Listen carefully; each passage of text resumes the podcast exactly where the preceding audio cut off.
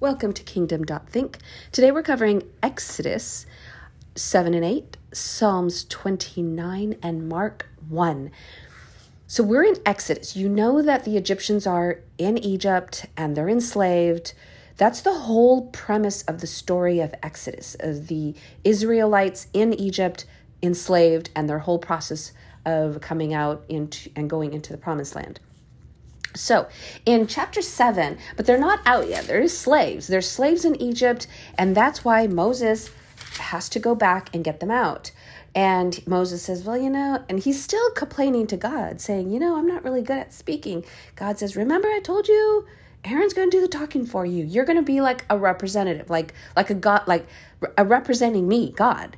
And then Aaron is going to be like a prophet super funny that God had to explain it in that example so that Moses could understand and could have courage. It sounds like he was being very chicken.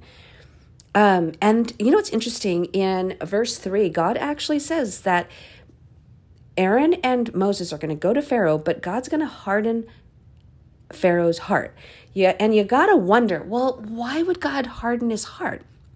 Why not just soften his heart? So the first request who knows? Maybe, maybe God knew his heart already.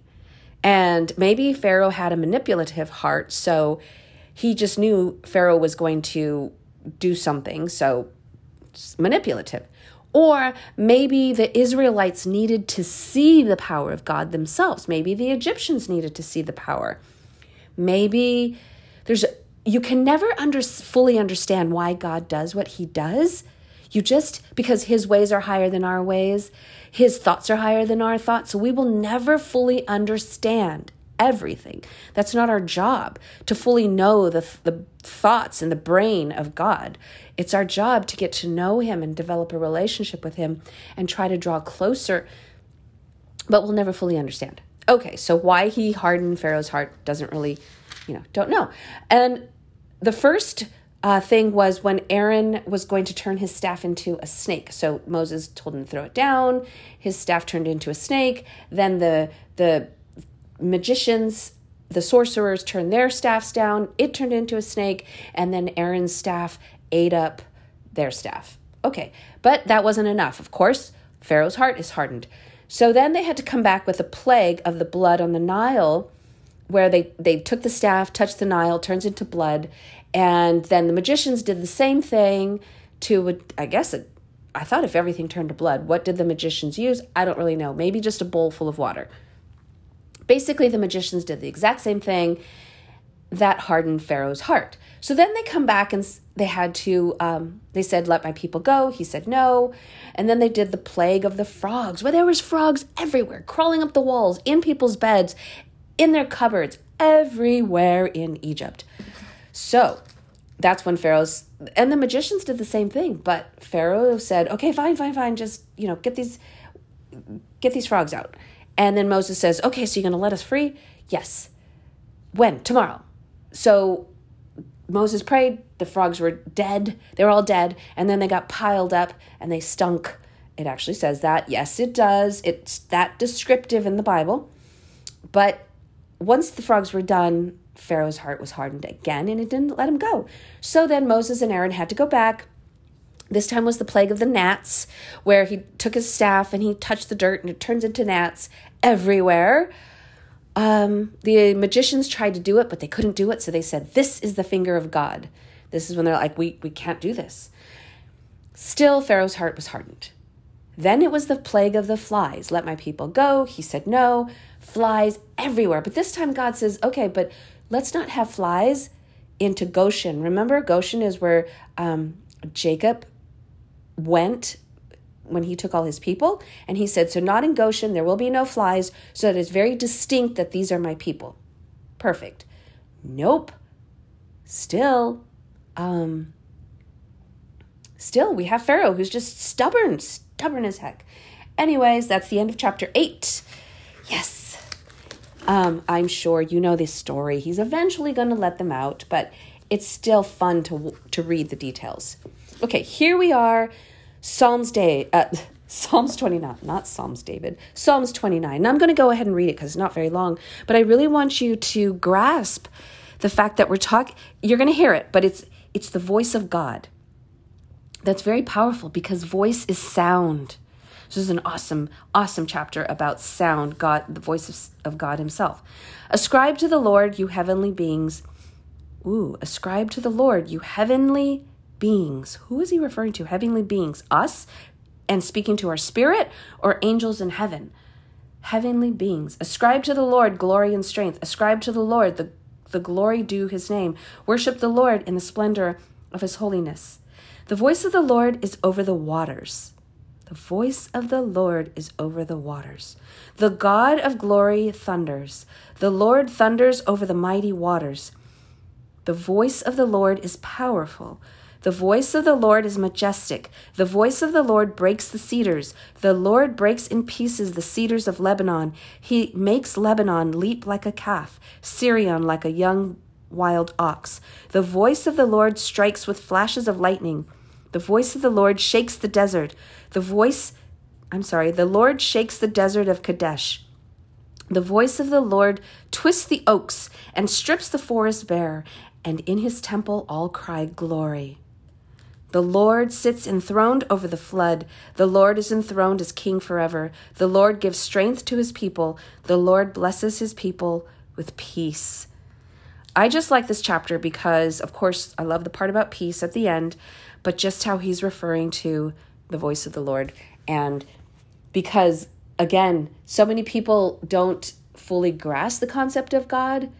Is he sound? Is he light? Is he, but he, we know he's omnipresent how do we grasp the concept of God? And here he's giving us a, a slight window. He's in the sound of the thunders. He's in the sound of the waters. He hovers over the waters. He's in the sounds in the deserts. That all is crying out glory. And it's just this, it's in the silence. He's in the, silence and he's in the thunders. Amazing. Okay, moving on to Matthew chapter 1. I actually didn't mean Matthew 1, I meant Mark 1. So I'm reading the second book in the Gospels. And remember, each book is written by a specific author. So they're basically recording the life of Jesus. So each book of the Gospels is going to have a different flavor. It's their interpretation no it's their perspective of how they it's like it's like if you saw an event happen you might describe a different detail than someone else would describe, or you might speak it out more artistically or from a um, the theme of it, where someone else might speak it from the chronological order. And as you know, in Matthew, Matthew was the tax collector, so he was very, very precise in how his description was.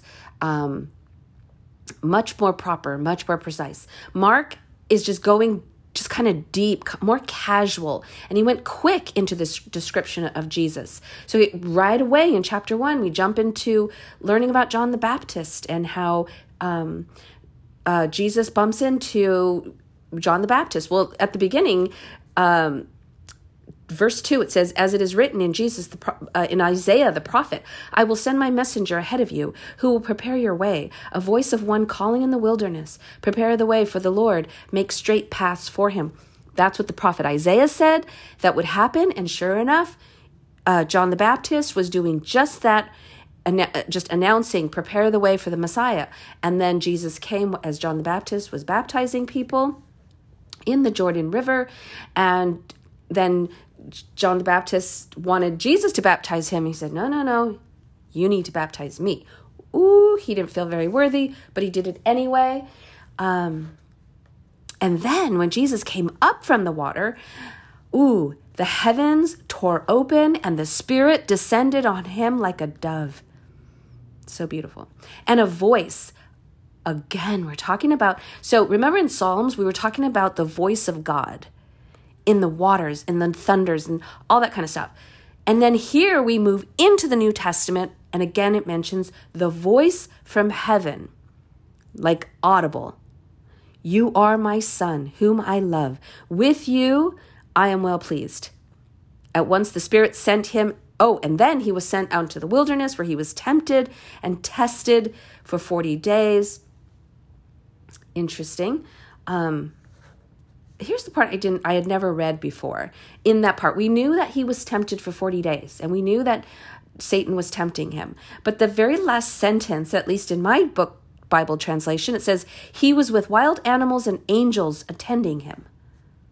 Was that after? I don't know, but I never read that before. Okay, so Jesus announces the good news um, because he's going into Galilee and he's going to start preaching and telling people to repent. Um, but as he's going out, he he comes across first Peter and then Andrew, um, and then the sons of Zebedee. He's getting his disciples, and then they go into a town, and he that he drives out an evil spirit. And actually, when the spirit, when this demon possessed person comes across Jesus, the spirit says, What do you want with us, Jesus of Nazareth? Have you come to destroy us? I know who you are, the Holy One of God. Crazy, right? So, this demon possessed person, the demon inside, the evil spirit knew exactly that Jesus was the Holy One of God and said it out loud. And it was just the beginning. And then Jesus says, Be quiet, come out of him. And the impure spirit shook the man violently and came out of him with a shriek. Craziness. And then the people said, What? What is this new teaching? Who is this that has such authority? Um, and then he's going from town to town and he's healing many people. So much so that everybody wants him. And then he just says, he just slips away to go pray on his own.